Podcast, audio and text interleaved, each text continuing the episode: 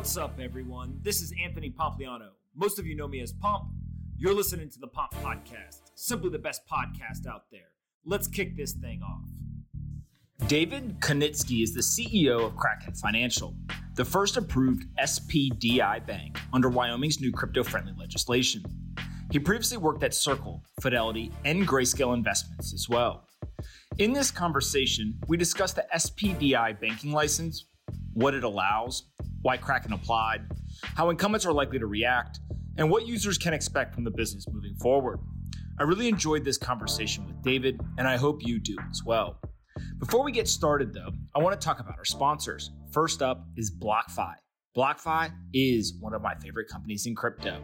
I'm an investor, I sit on the board, and I'm a user of their products. You can earn up to 8.6% APY in their new interest bearing account product. You go in, you deposit crypto or a stablecoin, and earn up to 8.6% APY. Go check them out at blockfi.com slash pomp. Those rates are unheard of in the traditional world. So go check it out, do your research, and go to blockfi.com slash pomp, and they'll give you some cool stuff when you go there. Next up is Choice. Choice is a new self directed IRA product that I'm also excited if you're listening to this, you're likely part of the 7.1 million Bitcoin owners who have retirement accounts with dollars in them, but not Bitcoin. I was in that situation too. But now you can actually buy real Bitcoin in your retirement account. I'm talking about owning your private keys and using tax advantage dollars to do it too. This is an absolute game changer. I got my choice account, you should get yours. A self directed IRA product that allows you to buy Bitcoin, hold the private keys, and use tax advantage dollars to do it. No brainer go to retirewithchoice.com slash pomp. Again, retirewithchoice.com slash pomp. Lastly, don't forget that I write a daily letter to over 75,000 investors about business technology and finance. I break down complex topics into easy to understand language while sharing my personal opinion on various aspects of each industry. You can subscribe at pompletter.com. Again, pompletter.com. All right, let's get into this episode with David. I hope you guys enjoy this one. Anthony Pompliano is a partner at Morgan Creek Digital. All opinions expressed by Pomp or his guests on this podcast are solely their opinions and do not reflect the opinions of Morgan Creek Digital or Morgan Creek Capital Management. You should not treat any opinion expressed by Pomp as a specific inducement to make a particular investment or follow a particular strategy, but only as an expression of his opinion. This podcast is for informational purposes only. All right, guys, bang, bang. I've got David here with me. Thank you so much for doing this, sir. Yeah, thanks for having me on. Absolutely. Let's jump right into your background. Uh, this is not your first rodeo. So uh, maybe talk to us just a little bit about where you grew up and what you did before you got to Kraken. Yeah, so my background is, uh, you know, like a lot of people in this space, uh, kind of a cross section of a bunch of uh, disciplines and experiences that kind of, I'll say, like were purposeful, but really just like were a series of like fortunate uh, accidents that, that led me to where I am. Um, you know, grew up kind of like a math and science guy in the DC area. Uh, but when I went out to, to college out in Berkeley, um, kind of only minored in physics and, and studied actual uh, political economy. and then went to law school where I studied IP law uh, as well as corporate and securities law. Um, and so you kind of blend all those disciplines together, and uh, some might say that's kind of a nice cross section uh, to, to, prepare you for crypto. Um, but but quickly after uh, I went into law, I started uh, practicing IP, and then, like I said, corporate and securities, working with private equity and hedge funds who actually were invested in alternative investments and kind of like strange ones, things like a diamond fund, things like an actual IP and licensing fund. And I got really interested in these kind of esoteric assets and the markets are you know trying to be developed around them, uh, which led me to kind of leave law and try to be on the uh, fintech and financial services side, which I've done for the last uh, 15 years. Uh, first at a company called Second Market in New York, which is actually the predecessor company uh, to Digital Currency Group or DCG. Second Market uh, was a marketplace where we were building you know services and, and venue trading venues for all sorts of weird and emerging asset classes, things like bankruptcy claims, auction rate securities when that market froze up. Uh, pre-IPO private company securities. So before Facebook went pro- uh, public, we'd be selling their equity, and that's the market that I worked on and ran operations for. Uh, ultimately, we spun that out and sold it to uh, Nasdaq. It now operates today as Nasdaq Private Market, and that was right around the time, fortuitously, that Barry Silbert and I and others there were getting into Bitcoin. Uh, and so the transition to DCG started to take place, and uh, Barry had a, a series of a- personal angel and VC investments uh, that got brought over to form what is now DCG. Uh, the fixed income auction rate uh, trading guys became what is now Genesis. And then I set up and ran Grayscale Investments and the Bitcoin Investment Trust, uh, which obviously um, you know has been a, a runaway success, providing uh, kind of a, a straightforward ETF-like uh, structure for, for getting access to Bitcoin exposure. Got that listed on the OTCQX, raised a couple hundred million dollars, which obviously, due to further fundraises and, and price appreciation, is now in the billions. Um, but then uh, joined Fidelity Investments thereafter. Uh, they approached me and uh, were looking for a digital asset guy to kind of help them figure out their strategy in the space, work with their executives. Uh, obviously, that has now culminated in all the great work they're doing there. Um, and at the at Fidelity, I also served as a co-portfolio manager of an internal prop fund with uh, Matt Walsh and Nick Carter, the guys from Castle Island. Um, and so spent some good time there. And then actually the last two years before joining Kraken was at Circle, another uh, company in the space, helping them kind of restructure and overhaul their business uh, to kind of re streamline it and build it around USDC, their stable coin, uh, and all their API services around it. But uh, once that project was complete, uh, fortuitously again, uh, I've known Jesse and the folks at Kraken, and it's been one of the companies I've admired for a long time. So when this SPDI opportunity came up, opportunity came up, I, I jumped at it. I think it's a massive opportunity for Kraken and the industry at large. You've done so much. Uh, what is your official title at Kraken?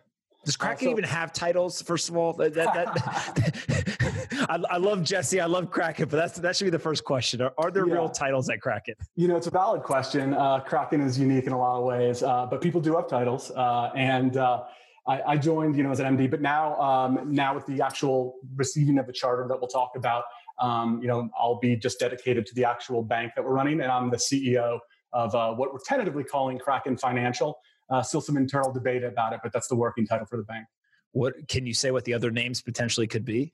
Uh, Kraken Bank. Love to have a voter poll.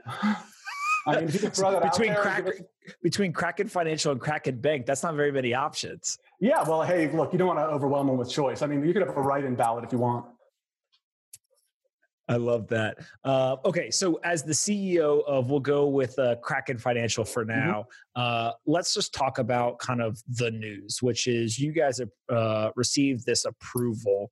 Um, maybe talk through just what Wyoming is doing that is so special, uh, and kind of like what went into setting up the opportunity for you guys to actually apply and, and get this approval. Yeah, totally. So, yeah, as you referenced last week on Wednesday, um, we received our, our, charter to become a, a, special purpose depository institution or SPDI, which is the very specific type of bank that, that we're becoming. Um, and it's, it's a very attractive framework for a lot of different reasons that, that we'll go into. But um, yeah, there's no shortage of work. Uh, that's a it's a culmination of a lot of efforts, and in another way, a commencement of a lot more effort. Uh, but uh, the Kraken team, for well over a year, has been working with uh, stakeholders across Wyoming at the legislature, the governor's office, uh, the relevant agency at the Wyoming Division of Banking, uh, and others in the ecosystem like Caitlin Long um, to help build this uh, regulatory framework and you know right size it and tailor it to uh, the type of digital asset operations and the type of oversight that we think is most appropriate. Uh, so a ton of work went in. In earnest, we, we submitted our application in Q1, end of Q1, beginning of Q2, and then had a public hearing in August, which um, you know, hundreds and hundreds, maybe a thousand pages uh, that application uh, document was comprised of. And then we had to present in front of the banking board. Uh, and then they deliberated and ultimately decided to give us the charter. Um, and as I said, in some ways, this is a commencement because uh, we still have to now approach the Fed, get our Fed master account or other domestic correspondent banking relationships, get all you know operationalize everything uh, ahead of launch, which we're looking at Q1 uh, of next year for. Um, so, so it's been a process, but but it'll be exciting. Got it. And uh, I saw the application binder. Uh, I think it was Marco Santori took a picture and tweeted it, and uh, it looked like something your teacher would plop down on your uh, desk in school and be like, "You have to read this," and you'd be like, "I'm I'm going to drop the class." Like, right? I mean, this thing was really really uh, in depth. What exactly goes into all of that? Maybe talk a little bit just about like what are they looking for you guys to provide in that application. Yeah, I mean, look, they um, their obligation, the state banking board in particular, is a government-appointed group whose responsibility is uh, to the state of Wyoming is to uh, take a look at the statutory factors for granting charters to banks and trusts. And there's a, there's a series of them. You know, hey, is this is this good? Uh, is it did the is this bank have a reasonable likelihood of success?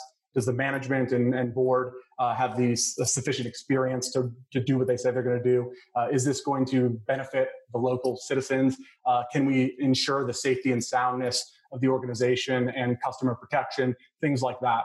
And so all the materials that they want to take a look at and do diligence on those factors, we need to provide. And that includes uh, a basic application, but uh, a pretty robust business plan that was, you know, 150, 200 pages, financial projections that accompany it, and then all of the uh, kind of drafted programs and policies and procedures uh, on the compliance side and the security side and the internal control side. Uh, we drafted all of that stuff to and corporate governance side and they took a look at all of it uh, to to make sure that they weren't uh, just approving anybody out here. So it took uh, quite a bit of work, um, and that's how you know uh, you know we're we're qualified is that number of pages, kind of like a real life proof of work. I love that. Uh, so let's talk about these SPDIs. Uh, what exactly do, is that? What does that mean? What can you do? What can you not do? Um, and, and, just kind of give us a summary of for the the non banking experts, like what this actually means.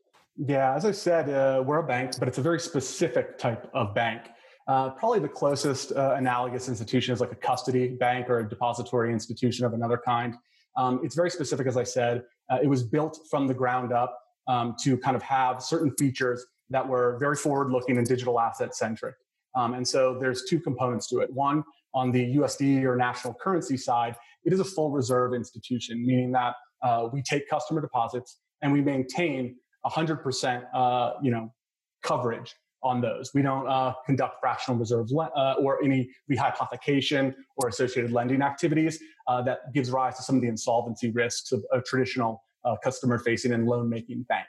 So that's an important feature here. And the benefit of that is a trade off, right? We can't do that and we can't make money on that, which is how a lot of banks make money. But on the other hand, that allows us to avoid duplicative oversight from the FDIC uh, and certain restrictions around the Bank Holding Company Act.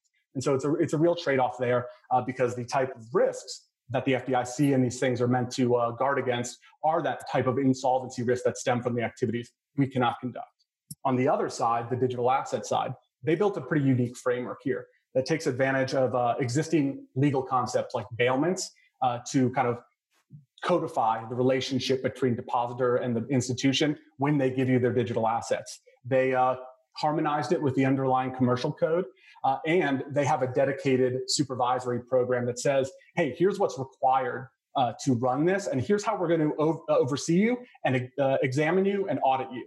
Uh, that doesn't exist anywhere else uh, in, in, the country. Um, so even though you see others pursuing different types of charters or your trusts or bank charters, they don't know, they don't have it codified exactly how the examination process or oversight will work.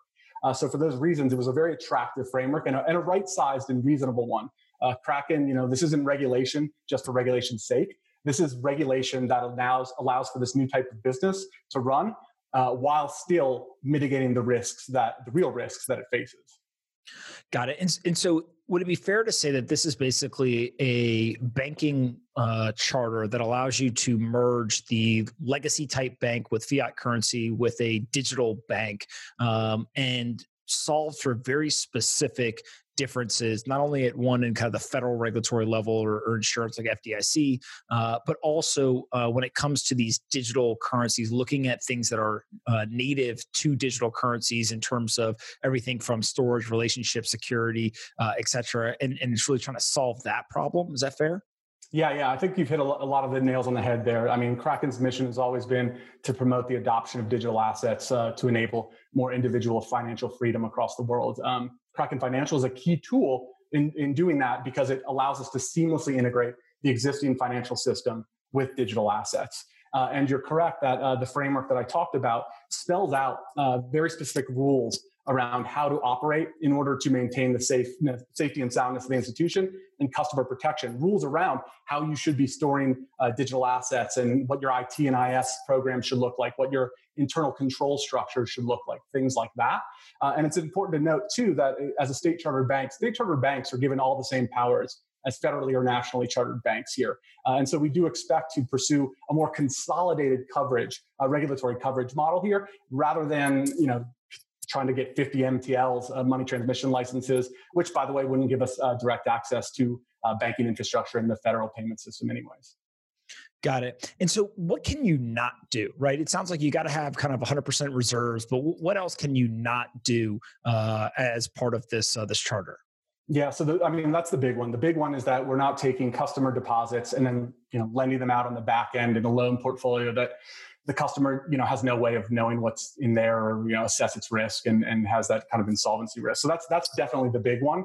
Um, on on the other side of like what else we cannot do, uh, there's certain components about lending even on the digital asset side. There's restrictions there as well. Everything there again was designed to ensure that this was uh, able to uh, speak to the type of digital asset operations we have while mitigating the type of insolvency risks that a traditional bank faces. And so anything that um, puts our capital at risk um, and could lead to insolvency or bankruptcy, uh, they've put provisions in there uh, to kind of curtail that. Got it. And then from a serving the customer standpoint, is this available to anyone in the world, anywhere in the United States, just in Wyoming? How do you think about kind of uh, addressable market from a customer base standpoint? Yeah, I mean, so so to start, we're going to be focused on um, U.S. customers, specifically existing Kraken customers. Um, you know, Kraken is pursuing this uh, to cover three objectives. One is the regulatory one I discussed. We think this is like a right-sized, tailored approach with consolidated coverage. Uh, the second one is the infrastructure part I talked about, getting access to the federal payment system and being able to integrate that more seamlessly into our product sets and customer experiences. And then third one is this is an entirely new uh, product uh, and distribution platform. We can do things that banks can do that non-banks can't. Uh, and so to start with, uh, it won't change much for the customer, frankly speaking. We'll, uh, on the back end, just have a different kind of licensure structure, uh, and we'll start to move over more of the infrastructure to the bank. The kind of second phase will be that this bank will take over the actual customer facing operations and be that kind of portal uh, for all US customers that Kraken serves in the US. Um, from there, two things will happen. One, uh, we'll look to whether we could expand internationally. We do expect to be able to do that. TBD, whether that means we'll serve customers directly internationally or simply serve other affiliated Kraken entities who will pass that on to their customers. And then the second prong of that third phase is that we'll be able to start launching new products things like uh, you know we'll be able to launch debit cards and payment services maybe backed by digital assets. Things like ira accounts or trust uh, accounts that can hold digital assets. Uh, things like wealth management services things like qualified custody for institutions or a good control location for broker dealers and then notably we can also handle different types of assets securities commodities things that a normal uh, custodial or depository bank could do. And so customers in that third phase will start to see a host of new features and products Got it. And, and so as you think through this, um, will this require every crypto company to become a bank, right? Or, and is that kind of where we're headed with these OCC uh, type clarifications and things like that? Or, or, just kind of how do you view uh, maybe the other large incumbent crypto companies and, and what the impact on them could be from this? Yeah, definitely. So um, I do like look if you're dealing with crypto and the more crypto becomes you know like financial services and money um, they're going to impose the existing or or analogous regulation on it. We've always understood that. Um, so whether it's you know a money transmission license or some other else some framework will be required for much of the, the activities here.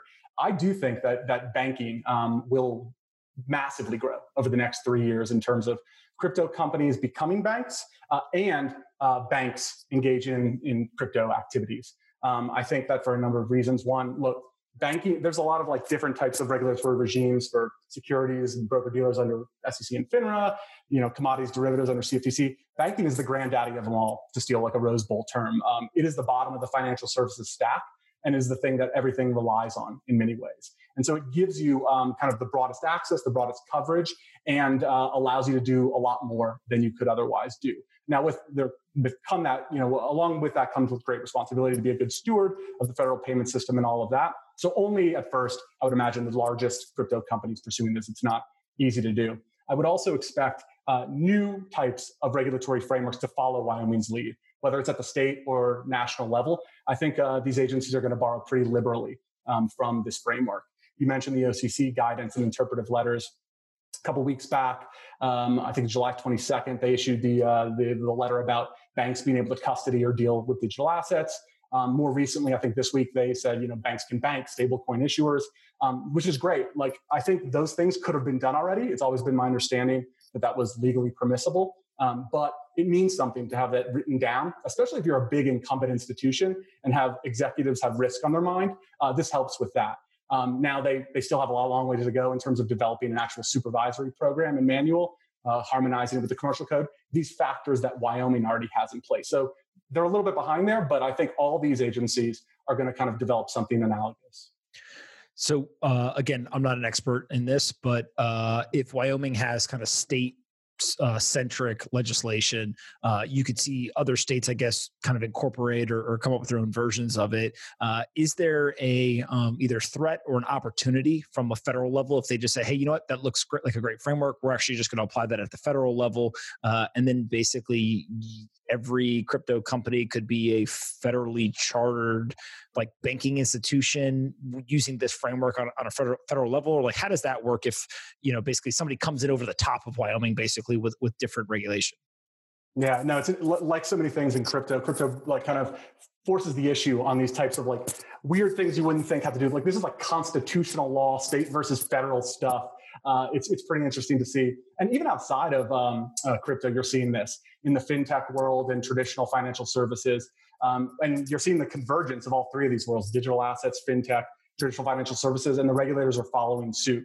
So, as I mentioned before, um, state chartered banks and federally or nationally chartered banks have the same powers. Now, the, the nuance there is that when you're a state chartered bank, generally you get recognition and reciprocity across state lines in your peer states. Um, there's some nuance there, uh, uh, especially here, where other states have very crypto specific verbiage and laws. One example is New York with the bit license. We would expect to have to jump through a couple more hoops to, to re enter New York there. But at the federal level, there's federal preemption. And so that issue uh, is much more settled. So that would be the one benefit if that does happen. And you're right to say that there's a, both a threat and an opportunity. I view it as an opportunity because it's a pen, competitive landscape, which forces state by state and versus federal to kind of up their game. And so I would expect, um, and you're seeing the OCC kind of lean this way, uh, federal regulators to do the same. Now, whether uh, it should be governed by the state or the federal government is certainly uh, beyond my pay grade. Got it. And so when you think about uh, kind of the impact, we've talked about crypto companies. What about the large uh, incumbent banks or financial service providers who uh, historically have had nothing to do with crypto? Does this uh, provide a pathway for them to go pursue? Uh, maybe the OCC thing is more impactful. Like, just how do you see the reaction from the incumbents? Yeah. So as I said before, um, I think that the OCC letter, it's not rulemaking, it's not legislation, it's an interpretive guidance and, and saying what me and, and many others have already understood to be the case that they could do this. But as I said, it really does matter from like a risk framework. Um, when you're a big incumbent institution, you're saying, well, our existing business is this big. This crypto market currently is, is this big, right? Um, and the risk is X, Y, and Z. Uh, this helps at least on the risk side. And so uh, it does help there from an institutional level, but also a, a personal and individual level. There are real people in the boardrooms and the executive levels making this decision. Uh, whoever has to make the decision wants something like that in their hand to say like look it's okay. Um, and they you also need a leader there to be able to push things forward. Like i said it was a fidelity. Fidelity is perfectly positioned in terms of incumbents to do this stuff because one it has a, a, a ceo and chairwoman who personally is in, invested in this obviously it's like a private uh, family by and large family owned and run business so it has more leeway than a, a public uh, company might um, but others in the space seeing fidelities of the world seeing this type of uh, legislation or rulemaking or guidance come out, it absolutely helps and kind of helps uh, get away with the uh, IBG YBG problem, the I'll be gone, you'll be gone problem. A lot of executives sit here and say, crypto's not going to be a thing for five, ten years. We're all older. We're going to be retired by then. I don't care, right? And so it's really risk averse. This at least helps mitigate that. Got it. And in terms of um, the fidelities of the world it seems like there are a number of institutions that are kind of crypto friendly or, or crypto forward thinking um, is there a, a, a worry that uh, this banking charter, whether it's at Wyoming, federal, or other states, just becomes a resource game, and therefore, like the legacy incumbents just have more resources, and therefore, kind of beat all the crypto companies to the punch, and, and it's almost like uh, regulatory arbitrage or, or, like a regulatory moat to some degree? Yeah, like, yeah, regulatory capture something. Yeah, I mean, look, we see that this is not like unique to this. Like you see it in tech with Facebook and these other things. All the the big they, they want more regulation because it, it stops smaller competitors in some ways, right?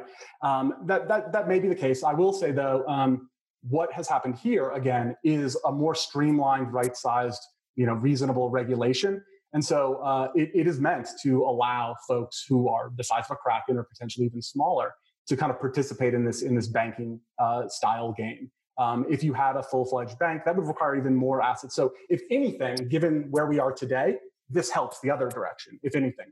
Um, I would also point out that um, there's also the idea that you know banking or financial services is a stack, and so to the extent that you know banking is uh, you know at the bottom of the stack, and there's bankers banks and enterprise kind of bank software and stuff, that will be able to enable smaller companies to build on top, and then kind of you have the kind of where on the stack uh, do they expand? Do, do, the bottom go up or does the top go down. Um, at least it enables that to happen. So in my mind, it's a good thing. Got it. And uh, because it's in Wyoming, uh, you have to build the company in Wyoming. Uh, talk a little bit just about internally how you guys have thought about you know subsidiary, standalone company, what the relationship between the the uh, Kraken Financial or Kraken Bank is to to kind of legacy Kraken, um, and then from a team perspective, uh, you've got a bunch of pictures sitting on the wall behind you. So I'm assuming you're either coming or going, and, and kind of explain that a little bit.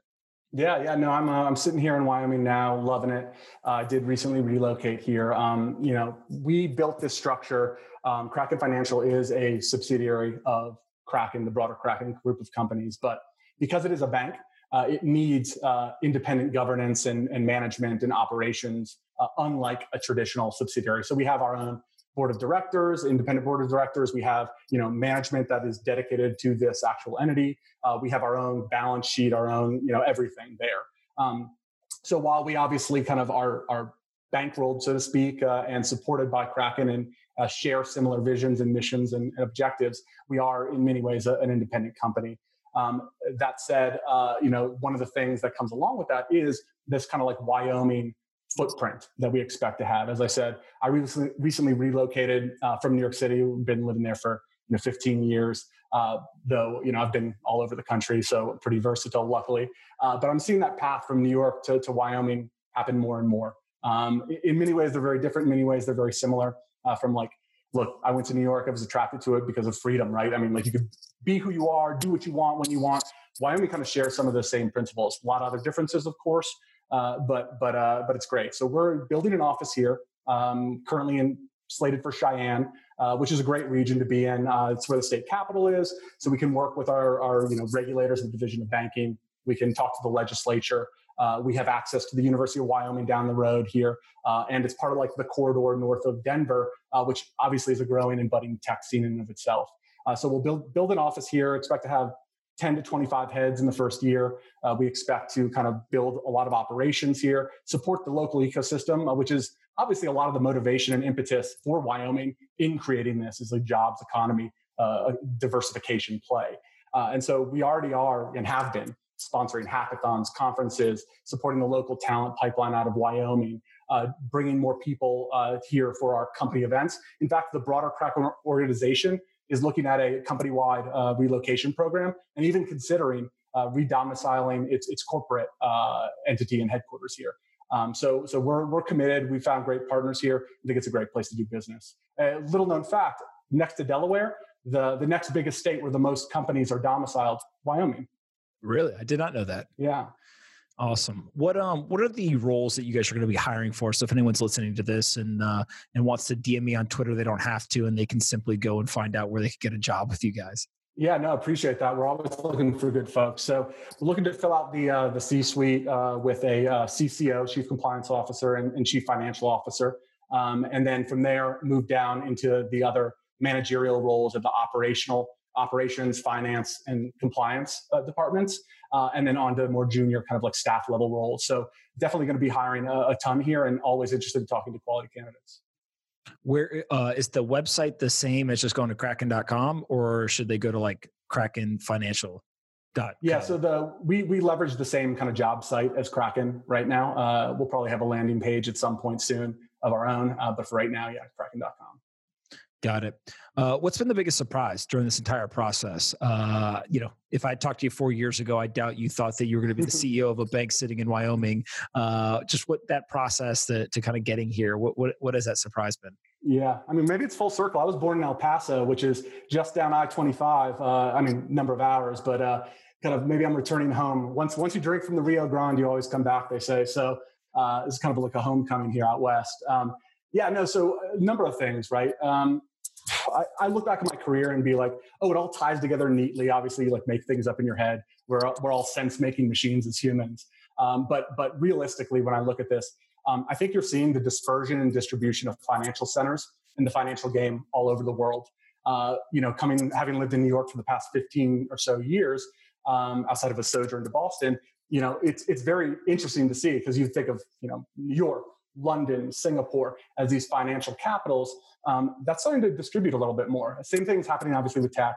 A very similar story there. Um, maybe it's exaggerated on Twitter by a lot of people. Everyone's moving out of the cities. It's like talk to me when a 20 something who's single moves out of New York or San Fran, right? Uh, but but in any event, um, a couple things have surprised me in this process. One, um, the Wyoming folks have been incredibly savvy. They've done their homework uh, much more so than any other regulator or agency that I've ever encountered um, in my life. Um, they've, they've kind of thought this from the ground up. They've done the work to get smart on digital assets. They've done the work to harmonize this with their peers in other states and at the federal levels. And they're really looking to build something here with the support of, of the legislature and the governor's office. Um, so that's really surprised me, just how savvy and far ahead of the game they were. Um, the other thing here that's really surprising to me is just how many, uh, since the announcement last week, we started to become a little bit more public about it, just how many uh, and the types of organizations uh, that we've been uh, talking to that have been inbound. And it's the same thing I saw when we were trying to sell the Bitcoin Investment Trust back in 2013. I mean, you go into Citi or whatever institutional investor and pitch it to them. I mean, the heads would cock, you know, the eyes would squint up, and it's like, what are you, what are you talking about? Um, and in some ways, that's still the same when you're talking about banking relationships in the digital asset industry. But the amount of like partners who want to be our correspondent banking partner, who want to uh, build on top of what we're building, uh, and the names uh, has been really accelerated from where I thought it would be. That's awesome. Uh, before I get into the rapid fire questions to wrap this up, mm-hmm. uh, I got one question. Jesse's been on once or twice. I can't remember. Uh, what's the best and worst thing about working with Jesse? uh, it's interesting. So uh, let's see here. He's got to be careful. Look at him. Look at him. Know, that, that, that deep breath. Look at, look at, me screaming in my chair here. You got me all nervous, hot around the collar. No, no. Jesse's like Jesse's great. Uh, like, look, I, have known Jesse before this, and, and I've admired him for a long time. Um, I, I love the way that like he has, and this is reflected in Kraken. It's like the customer centric and willing to challenge and take a stand on things that um, in the near term it'd be easy to roll over on uh, and say like look let's just go path of least resistance or whatever. But if it doesn't align with our mission our values and in fact it, at the end what we believe to be in the best interest of the customer he fights for that um, quite a bit. Uh, he also like obviously thinks out of the box and carefully considers things from a very different perspective for sure. Obviously uh, i think uh, I, I forget who said this but if you work for a company whose ceo isn't at least a little bit intense like move to a different company you know what i mean uh, and so jesse has a great engine on him he's always thinking he's always trying to get involved uh, which is tremendous um, but what you're also seeing at the same time is kraken and jesse go through this maturation process of building this kind of like uh, very kind of financial corporate company that that expands the, uh, across the globe, and uh, in order to kind of take that next leg up. And so it's been a, a tremendous thing to watch. It, uh, it, it is fascinating to me to see somebody who has built you know one of the great crypto companies and kind of really uh, you know been at the tip of the spear of innovation and kind of push the pace uh, of growth then have to go deal with uh, regulators, politicians, banks. Like the the the, uh, the clashing of styles there has to be uh, a, an absolute uh, thing to see. Yeah, yeah, no, I mean, like he's he has his own style, but people appreciate uh, authenticity, which he certainly is, and people appreciate you know straight shooters and, and new ways of thought. Um, you know, it's it's shocking and it's great to see him, you know, you see him on Twitter. He has opinions. He, he puts himself out there. Um, it's very most financial services company executives just say it's easier if I just don't have an opinion, right? Um, so it's great to see that. that. Absolutely. Uh, before I wrap up, two questions. Then you could ask me one. First one is, what is the most important book that you've ever read? Oh, the most important book that I have ever read, Slaughterhouse Five, Kurt Vonnegut. Why? Uh, I think it like brought a, a, very unique perspective to you know you're taught about World War One, Two in history, um, kind of like it from a very specific perspective. The perspective that he brought on it um, was very different, very humanizing, very individual in nature, and I think it kind of um, under belies a lot of what I see today in like you know in the media, um, you know, or, or elsewhere, where you know a lot of different perspectives. Uh, truth is a very elusive and hard thing, um, and I think it's been instructive. Love that answer. Uh, second one's more fun. Aliens, believer or non-believer? Oh, you know what? I love a good, like, I'm specific about it, but I love conspiracy theories, like very specific ones.